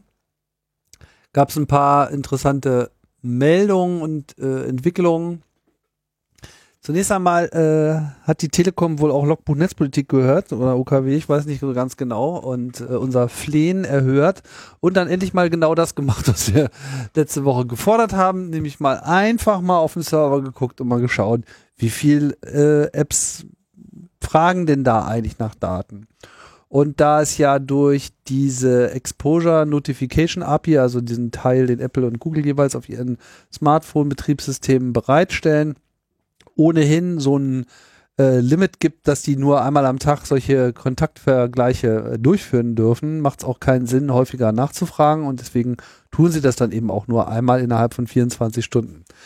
Also konnte die Telekom, die ja diese mh, hm, Infrastruktur betreibt für die App, konnte halt einfach tatsächlich mal gucken, wie viele Requests gibt's denn da und kam auf die Zahl 14 Millionen. Halte ich für total realistisch. Hätte ich auch geschätzt. Ist ein normaler Schwund. Genau, klingt plausibel. Also natürlich, wir haben jetzt, äh, dem steht dann gegenüber diese offizielle Downloadzahl, die ist jetzt derzeit bei 17,5 Millionen taxiert. Und es war schon immer klar, nicht jede App, die runtergeladen wird, wird dann am Ende auch aktiviert sein und dauerhaft laufen. Also es gibt da schon mal einen gewissen Fallout von Leuten, die sich vielleicht runterladen und dann vergessen oder irgendwie ihre was weiß ich, ihr, äh, ihre Meinung dazu äh, ändern in dem Moment und das dann halt einfach nicht betreiben oder aus irgendwelchen anderen Gründen deinstalliert haben, vielleicht auch durch Fehlbedienung, dann gibt es natürlich auch noch so die geringe Zahl von Leuten, die sich dann vielleicht genau in diesem Zeitraum auch ein neues Telefon kaufen, ne? Und dann das alte weg, neu installieren, Backup rüberspielen, pipapo, nochmal ein neuer äh, mhm. Download, sowas, ne? Und dann gab es ja auch die verschiedenen Berichte über ja, fehlerhafte äh, Apps oder fehlerhafte Frameworks. Also teilweise ist es ja das Betriebssystem gewesen, was verhindert hat, dass die App im Hintergrund aufwacht, um dann diese Abfrage zu machen. Mhm. Beziehungsweise gab es auch Bugs in der App. Also das äh, summiert sich alles. Sprich, wir kommen bei 14 Millionen Devices raus. Wie du schon sagst, klingt äh, sehr plausibel. Das eigentliche Ziel war mal so 25 Millionen. Wenn man da noch hinkommen will, muss man aber schon noch mal ein bisschen an der Marketing-Schraube äh, drehen. Ja, und ich, de ich denke, ohne da jetzt Einblicke zu haben, jetzt, jetzt ist es an der Zeit, vielleicht mal auch, äh, wir hatten ja über die Kinderkrankheiten uns jetzt hier auch nochmal ausführlich unterhalten und auch beschwert. Jetzt ist es ähm, vielleicht an der Zeit, über andere ähm, erweiterte Funktionalitäten vielleicht ähm, sich Gedanken zu machen, um das, um das Ding irgendwie attraktiver zu gestalten. Ähm, Gamification, äh, Profilbildung, Clanbildung, ja. Vielleicht auch einen Streit mit Apple anfangen wegen der 30% App Store Gebühr, irgendwas, um das Ding wieder ins Gespräch zu bringen, äh, würde ich jetzt äh, äh, empfehlen, ja. Ja, also ich würde ja vorschlagen, was ich schon von Anfang an gesagt habe, äh, macht einfach so einen Standard-Aushang für Läden. Schreibt den Läden vor, dass sie genau den Aushang genau so in ihre Tür zu hängen haben, wo drauf steht hier Maskenpflicht, pipapo, das ist die aktuelle Verordnung und dann halt darunter hier QR-Code, übrigens Corona-Warn-App, installier mal, fertig. So, dann hat das jeder Laden in seiner Tür und das wird dann auch noch nicht zur Revolution führen, aber dann haben es einfach mal täglich Millionen Leute vor der Nase. Ich habe übrigens jetzt die, also ähm, die, die Sorge der, äh, der, der Impf, Impfbesorgten, ja, hat sich ja auch tatsächlich bewahrheitet, ja. Ich weiß jetzt schon von zwei Etablissements in der Bundesrepublik Deutschland, die von ihren Besucherinnen die Nutzung der Corona-Warn-App verlangen. Verlangen. Ja, die wollen uns zwingen, Tim, wollen die uns. Und ähm, das ist irgendwie ein Campingplatz, der seine äh, Aussage oder seine Verpflichtung ganz einfach damit begründet, fand ich auch ein interessantes Argument. Da wurde also der Betreiber dieses Campingplatzes gefragt und hat er gesagt, naja, warum, ne, warum machen die das ausgerechnet auf dem Campingplatz verpflichten? Weil der gesagt hat, pass mal auf, äh, wir haben hier, Zeiten sind schlecht genug, wir haben viele alte Leute hier und wir nutzen diese Corona-Warn-App einfach nur als Marker, dafür, dass wir es mit Leuten zu tun haben, die die ganze Angelegenheit halbwegs ernst nehmen. Und äh, sagen dann, weißt du, wenn jemand hier hinkommt und sagt, er installiert sich noch nicht mal die App, dann äh, wischt er sich auch nach dem äh, Toilettengang nicht die Finger ab und, äh, äh, und äh, äh, bricht auch nicht in die Armbeuge, wenn ihm schlecht ist. Also äh, wollen wir den lieber hier vielleicht gar nicht haben. Das war so die Argumentation dieses Campingplatzes, ja, und mhm. die ganzen ähm, we wem das nicht schmeckt, die können ja auch woanders campen. So, ne? Äh, hat jetzt dieser Campingplatz so, paraphrasiere so ich mal dessen Position. So ein Covidiotenfilter. Gar nicht so, gar nicht so schlecht. Ich habe ja zum Beispiel, man hat ja bestimmte Hinweismarker, ne? Ich habe ja auch ähm, an einem äh, ungenannten Anlass mit einer Person zu tun gehabt, äh, die im äh, Lehrberuf tätig war und dann im weiteren Verlauf des Gesprächs auf einmal äh, ja von ihrem Mitleid mit den Kindern sprach, die würden jetzt alle ersticken und äh, außerdem, weil die ja den ganzen Tag in die At in die Masken atmen, haben die jetzt irgendwelche äh, Streptokokkeninfektionen oder irgendein so Stuss Bakterien im, im Rachen und werden Notfall behandelt. Also, also ein Unsinn, ja, also so ein Unsinn. Und das ist ja zum Beispiel dann auch so ein, äh, da hat man dann so seine Marker und sagt so, boah, weißt du, vielleicht redest du einfach mit anderen Leuten und, und ich mit anderen Leuten. Na? Dann vielleicht ist das einfach auch besser für uns beide. Naja. Ähm, achso, und das andere Etablissement ist die Teledisco. Kennst du Teledisco, Tim? Teledisco? Does it ring a bell? Sieht man, hast du garantiert auch schon gesehen. Ich weiß auch, wo du schon mal gesehen hast, aber ich äh, beschreibe es einfach nochmal. Das sind äh, umgebaute Telefonzellen. Ähm, in den Telefonzellen ist eine Musikanlage mit äh, Wünsch dir ein Lied mhm. und einer kleinen, äh, so einer kleinen Diskokugel und ein bisschen Beleuchtung und Blitz und Nebel und hast du alles nicht gesehen. Und draußen musst du, weiß ich, zwei Euro reinwerfen. Und dann kannst du, das ist so für die kleine Party zwischendurch. Da kannst du, ähm, kannst du dir Musik wünschen, gehst rein, dann ist da zwei Minuten äh, Halligalli drin und dann geht dann geht Licht wieder aus, kannst du weitergehen. Ne? Also so ähnlich wie man sich hier ne, in Berlin äh, holst dir gerne ein, ein Späti-Bier, äh, ne, Kaffee to go, kannst du kurz in die Telodisco gehen, ne, wenn der und da steht auch dran, äh, man, man möge aber bitte, man müsse die Corona-App nutzen. Jetzt weiß ich nicht genau, das habe ich leider dann auch nicht mehr ähm, also sag ich mal, mein, mein Risikoappetit war nicht so groß, dass ich in, in diesen kleinen Raum gehe, in den Menschen, den Menschen dann voll hecheln. Ähm, ich bin mir nicht sicher, ob das Ding, ob das Ding tatsächlich über Bluetooth guckt, dass es Beacons bekommt, äh, wenn Menschen drin sind und sonst vielleicht die Musik verweigert, äh, oder ob das einfach nur ein freundliches Schild ist. Das äh, könnte man mal noch mal irgendwann in Erfahrung bringen. Vielleicht möchten sich auch die Betreiberinnen bei uns dazu äußern. Aber auf jeden Fall finde ich es gut, dass sie sich damit hier diese ähm, Corona-Leugner auf jeden Fall äh, aus ihrer Teledisco raushalten. Die Abpflicht ist real. Nochmal. Und nach der App kommt der Chip, Tim, weißt du, ne? Klar. Der Corona-Chip. Oh Mann. Seufzt. Das ist so lustig. Ich würde jetzt ganz gerne noch, äh, noch einen kleinen trockenen Anhang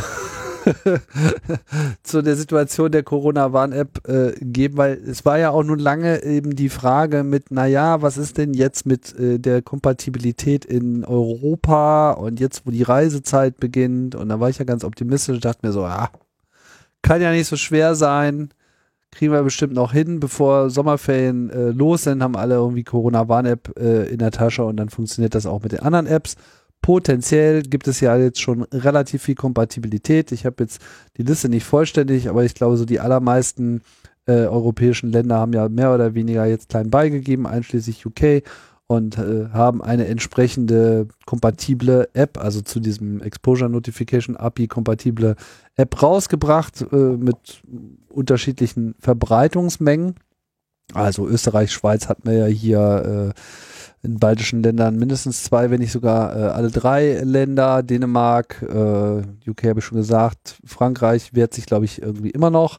Warum auch immer. Auf jeden Fall, das war die Frage. Und Immerhin hat sich da jetzt was getan, auch wenn wir es noch nicht haben, nämlich zweierlei. Einerseits hat die EU der SAP und der Telekom, weil das ja so schön gelaufen ist hier mit der Corona-Warn-App, äh, den Auftrag gegeben, doch bitte ihre Infrastruktur auch auszudehnen für einen EU-weiten Server. Mhm. Und da gab es ja lange Diskussionen darüber, wie denn das jetzt gebaut werden soll. Und wenn ich das richtig mitbekommen habe, hat sich jetzt der Vorschlag von Apple da durchgesetzt und äh, wir werden jetzt demnächst mit den nächsten Betriebssystem-Updates bei Google und Apple, also auf iOS ist dann 13.7, keine Ahnung, wie das bei äh, Google Play äh, gerade mit Versionsnummern und so weiter ist. Ähm, es wird also ein, ein Update äh, geben und abgesehen davon, dass man dann auf dem Telefon wohl auch äh, diese, das Senden und Empfangen der Beacons einschalten kann, selbst wenn man noch gar keine App installiert hat, was auch schon mal nicht schlecht ist, mhm. ähm, gibt es einen sogenannten Reisestatus, den das Telefon jetzt selber feststellt. Denn es ist ja nun so, man befindet sich ja in der Regel dann doch zu Hause. So, klar, es gibt ein paar Leute, die äh, reisen rum wie nichts Gutes, aber das dürfte ja dann auch etwas abgenommen haben und Pendler und so weiter, alles klar aber eben die allermeisten Leute sind halt meistens dann doch in ihrem eigenen Land. Und wenn man sich dann halt doch mal äh, bewegt, können Telefone das natürlich wunderbar feststellen. Auf einmal hast du ein, was ich, italienisches Mobilfunknetz um dich herum, du hast natürlich die GPS-Daten etc. Also ein Telefon weiß schon, wo es ist. So passt ja auch die Zeitzone an, wenn man aus dem Flugzeug äh, steigt. Die wissen das. Jetzt kann also diese, dieses Framework, also die API, quasi sagen, in dem Moment, wo jetzt jemand sich positiv meldet und dann ja für die letzten 14 Tage die entsprechenden Diagnose-Keys veröffentlicht werden sollen, dann hängt quasi diese Information war im Ausland an den Keys mit dran. Das heißt, in dem Moment, wo die Keys veröffentlicht werden, weiß dieser Corona-Warn-App-Server in dem Fall so, ah, hier ist ein Key, der äh, wurde auch in anderen Ländern verteilt. Mhm. Er sagt nicht in welchem Land, sondern sagt nur nicht at home. Das ist quasi die einzige Information, die, die da dran klebt. Mhm. Und dann ist der Plan, diesen Key dann zu nehmen und dann quasi auch noch auf so einen EU-weiten Zusatzserver mit drauf zu packen. Aber eben nur diese Keys. Sprich, es gibt weiterhin diesen nationalen Server, in Deutschland, Österreich, Mhm. Schweiz etc. überall sonst. Und für alles, was quasi Auslandskeys sind, also Reisekeys, die werden dann auf einen gemeinsamen EU-Server gepackt. Aber da musst du trotzdem immer auch, müssen ja alle trotzdem auf den EU-Server zugreifen. Genau, das heißt, die Apps werden dahingehend geändert werden, dass sie dann halt zusätzlich zu dem, dem deutschen Server sich auch noch Keys von diesem anderen Server holen. Aber das sind natürlich dann quasi nur die Reisetage, die du dann da abgreifst, wo jemand irgendwie potenziell symptomatisch war. Ach so, ja, ja, genau, klar. Du holst, du greifst nur die Reisetage ab, nicht, nicht die, nicht pro Person, die sich Keys. meldet, nicht alle 14 Tage, sondern pro Person von mir aus auch nur einen Tag, den sie im Ausland war. Genau. Und den aber dafür das gesamte EU-Ausland. Hm? Verstehe. Richtig. Elegante Lösung. Das heißt, du hast dort, im, wenn du Glück hast, äh, wahrscheinlich insgesamt so viel wie nochmal bei einem ganzen Land oder sowas. Genau. Ja, wenn überhaupt. Kommt auf Also das Land an, ne? Also ich denke, das dürfte deutlich weniger sein, aber das wird Mhm. man dann sehen. Aber das ist auf jeden Fall eine zu bewältigende Größe.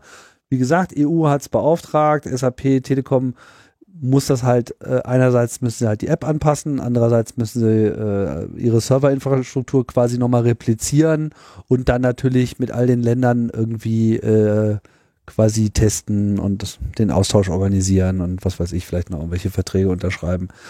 Ja, und keine Ahnung, wann das jetzt kommen soll. Ähm, die Betriebssystem-Updates sind natürlich jetzt erstmal die Voraussetzung. Das macht gerade so den Eindruck, als ob das so in den nächsten zwei Wochen stattfinden könnte. Und dann könnte man vielleicht auch schon eine App sehen und ob dann auch schon die Infrastruktur läuft, kann ich nicht beantworten, weiß ich nicht, habe ich keine Informationen zu. Prima, dann können wir uns jetzt demnächst auch wieder äh, im Ausland infizieren. Endlich.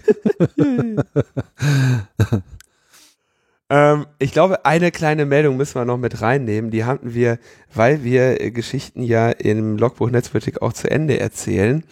Ähm, du hattest das hier vor einigen Wochen oder ist vielleicht auch schon Monaten angesprochen, dass es in vielen wissenschaftlichen Studien Probleme gibt in der in den Grafiken und in den Tabellen, weil die Tabellen mit Excel gemacht werden und bestimmte Gene waren das, ne? Es waren die Namen von Genen, ganz konkret, weil die halt genau so blöde Namen haben, dass Excel halt sagt so, ah, da hatte bestimmt jemand gerade ein Datum eingegeben, sowas wie March 1 und äh, Sept 7 und so.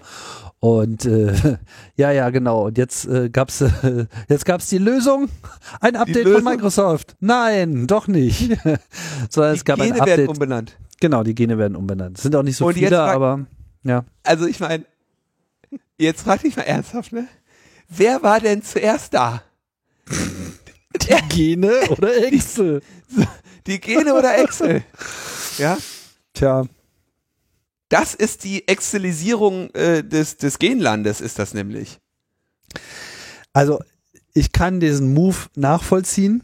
Der wird natürlich auch noch für Probleme sorgen, weil das bedeutet ja, Schämen dass sollte sich Microsoft. ja, ja gut, aber ich meine, über den Punkt sind sie schon lange hinaus. Das, das, das werden die nicht. Du, ich sag dir Das ist halt einfach so. als erst, erst benennt der Bill Gates unsere Gene um, ja. Und dann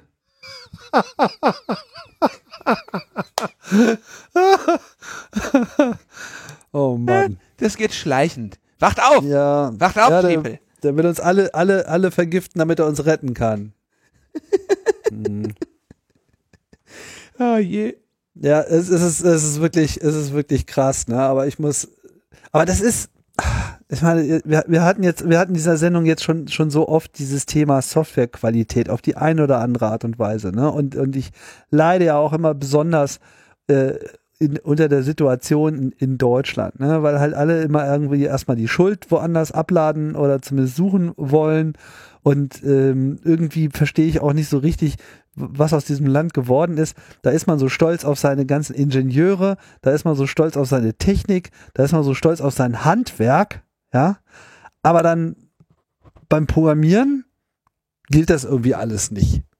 Also da gibt's irgendwie überhaupt keinen keinen Anstand und, und, und, und keine Ehre, Ja, kein, keine innere Motivation, da einfach mal die Besten sein zu wollen. Was, was kaputt mit, mit Deutschland? Was, was erlaube Deutschland? Warum, warum sollen wir nicht die, die besten Informatiker sein wollen?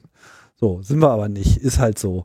Und äh, es ist aber dann halt bei Microsoft, ich will jetzt auch gar nicht so auf Microsoft rumhauen, aber es ist halt so, Software macht auch manchmal irgendwie lazy und natürlich kann man auch andersrum argumentieren, naja, wir wollen es ja den Leuten auch einfach machen, nur weil sie sich da jetzt vertippt haben mit ihrem Datum, erkennen wir das dann halt trotzdem an. Aber die Implikation davon in, so vorauszunehmen, ist nicht immer einfach. Ja, dann hast du da irgendeinen so Chef, der sagt, so, ja, das muss jetzt hier einfacher werden, die Leute kriegen ihre Daten nicht eingegeben, dann bauen sie halt so ein Feature ein und dann war's das. Sorry, ich arbeite äh, dann doch schon äh, seit, äh, seit einigen Versionen mit Excel, ne? Und eines der am häufigsten verwendeten Fell, äh, Funktionen ist die Definition des Typs des Feldes, ja, und da Excel eine Datenverarbeitung ist und auch skriptfähig ist das jetzt für viele Menschen relativ normal, dass man eine Variable oder einen Wert eben einem bestimmten Typ zuordnet. Ja, häufig, je nachdem, was man in Excel rechnet. Ne? Bei mir ist es halt äh, Currency und dann äh, Millionen Euro oder sowas stelle ich dann ein. Ne? Aber ähm, und äh, da wäre es doch problemlos, problemlos möglich gewesen zu sagen, okay, es gibt jetzt den Datenfeld, äh, das Datenfeld äh, gehen oder das, äh, den Modus, ne, hier diese Strings werden, man, man kann es ausschalten, dass sie automatisiert umgebaut werden oder echt einfach nur den Datentyp gehen, dann hättest du immer noch in 50 Prozent der Studien das falsch, aber dann könnte man wenigstens sagen, die Person weiß nicht, dass man in Excel ein Häkchen setzen muss. Ne? Ja. Aber das auszusetzen, genetische Änderungen durch, durch, äh, durch, durch Faulheit. Das ist jetzt wirklich die, die Frage, wie man, wie man da jetzt die Schuld gibt. Datentyp gehen alles schön und gut, aber ich glaube, der, das Problem entsteht halt schon viel früher. Ja, das sind halt alles so, solche äh, Textladungen. Ja, da hast du deine kommaseparierten Tabellen als Text. Dann lädst du das irgendwie rein und bevor du überhaupt nur die Gelegenheit hast, irgendwas auf irgendwas einzustellen, ist da schon ein Datum drin. Weil Excel einfach schon sagt so, ach, da steht March 1 drin. Kann, ja, aber kann sorry, so nicht gewesen fang mit sein. mir keinen Streit über Excel ein an. Wenn du kommaseparierte Daten in Excel reinmachen möchtest, dann machst du das über den CSV-Importer und da kannst du sehr wohl für jede Spalte den Datentyp angeben. Auto-Conversion ist einfach evil. Das kannst du drehen und wenden, wie du willst. Das ist einfach, also zumindest ohne Warnung ist es evil. Wie autokorrekt, nur schlimmer. Ja, genau, das ist genau. genau das. Okay. Also äh, wirklich, damn, damn you, autokorrekt, äh, das, das, das, das, das ist einfach immer der Tod. So, und du kannst nichts dagegen machen. Und, es, ersetzt dein harmloses Wort immer in die peinlichste Phrase in dem Moment, wo es wirklich mal wichtig gewesen wäre, richtig zu In dem Moment, ne, wo du, naja, okay, ich glaube, Trennung, wir kommen, Desaster, alles wird dadurch ausgelöst werden. Bitte Trennung. Äh, ja. Der fünfte Weltkrieg wird durch Autokorrekt ausgelöst. Ich sag's ja, wobei, also eine Trennung, sag mal, wenn du, wenn du für deine Trennung Excel brauchst, dann hast du hier noch ganz andere Probleme.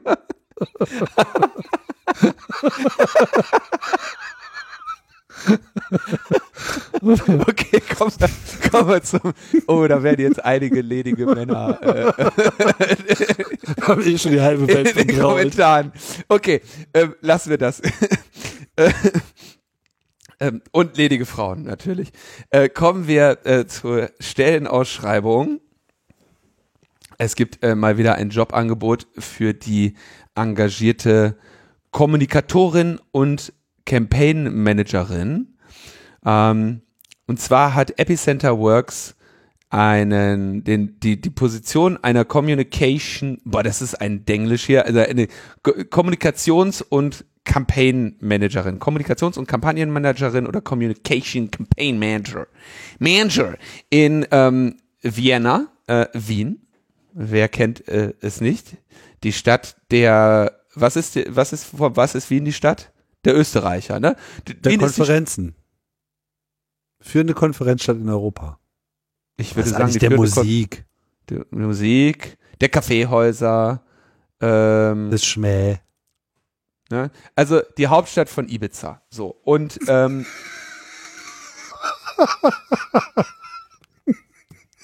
so. Hau Hauptsache, Die Hauptsache sind im. Neues auf dem Ruder hier. So. Und ähm, da kann man mit einem äh, besonderen Team arbeiten, nämlich mit Epicenter Works. Epicenter Works ist ja äh, die, äh, die Fortführung des AK Vorrat Österreich mit anderen Mitteln gegründet äh, und ich glaube auch geleitet von Thomas Lohninger, den unsere Hörerinnen hier ja sicherlich aus vielen Auftritten im Logbuch kennen und schätzen. Und äh, wem Netzpolitik äh, eine Herzensangelegenheit äh, ist und wer was in Europa und der Welt bewegen will, äh, möge sich gerne dort bewegen, äh, bewerben. Für Menschen außerhalb von Wien gibt es die Möglichkeit ein, eines Umzugsbonus oder auch äh, teilweise das Teleworking äh, zu Zeiten von Corona. Aber es wäre natürlich dann schon das Ziel, äh, früher oder später dann auch vor Ort mit dem Team äh, zu arbeiten. Äh, Die Bewerbungsfrist ist bis zum 15. September. Das sind ab jetzt also noch etwas über zwei Wochen. Könnt ihr euch auf jeden Fall mal anschauen. Ähm, ich sag mal, Epicenter hat es ja auch ohne Kommunikations- und Campaign-Managerin äh, oder zumindest mit der alten äh, schon weit gebracht. Äh, das heißt, hier äh, hat man auf jeden Fall ein kräftiges, kräftiges Team ähm, zur Seite und gerade von Thomas Lohninger äh, denke ich, kann man da auch noch eine Menge lernen über, über dieses, über den politischen Bereich in Österreich und äh, in Europa. Das ist schon, denke ich, eine Premiumstelle, die da zur Verfügung steht. Genau. Tja, Das bringt uns ans Ende der Sendung. das bringt uns ans Ende der Sendung. Äh, Geht das Zellgeraschel los? Ich würde äh, gerne nochmal danken. Und äh, zwar ähm, Lena und Thomas würde ich gerne danken. Mhm. Und, und dem, kann ich auch erzählen, dem äh, kann ich ja freundlich grüßen, dem Mitarbeiter bei der äh, Apple Hotline, der dann so am Ende meines äh, Falles, der da behandelt wurde, sagte, ja, ich dürfte ich noch eine Frage stellen, sind Sie der Linus Neumann? Ich habe mich gefragt, welcher denn? Woraufhin dann so eine Beschreibung kam, die eventuell auf mich passen könnte, von der ich mich auch etwas gebauchpinselt fühlte. Und dann habe ich gesagt, ja, den würde ich auch gerne grüßen, weil das fand ich sehr, äh, war eine angenehme Überraschung, so freundlich gelobt zu werden. Genau, wir bedanken uns auch noch für äh, die Verleihung der goldenen Schallplatte. Stimmt. Und ähm, genau. Ja. Details können wir euch dazu leider nicht äh, preisgeben, aber offensichtlich waren wir äh, würdig genug dafür. Namentlich haben wir dafür schon letzte Sendung gedankt, aber äh, Mhm. genau. Ja, und das war's eigentlich. Insofern Ja. müsst, ihr, müsst ihr jetzt einen anderen Podcast hören, der Naja, jetzt vorbei ist. Kann ja auch mal was anderes machen. Kommt, Kinder, geht raus, äh, äh, ne, bevor ich da die ganze Werbung wieder anhören müsst. Auf Spaß Wiederhören. dabei. Ciao. Ciao, ciao.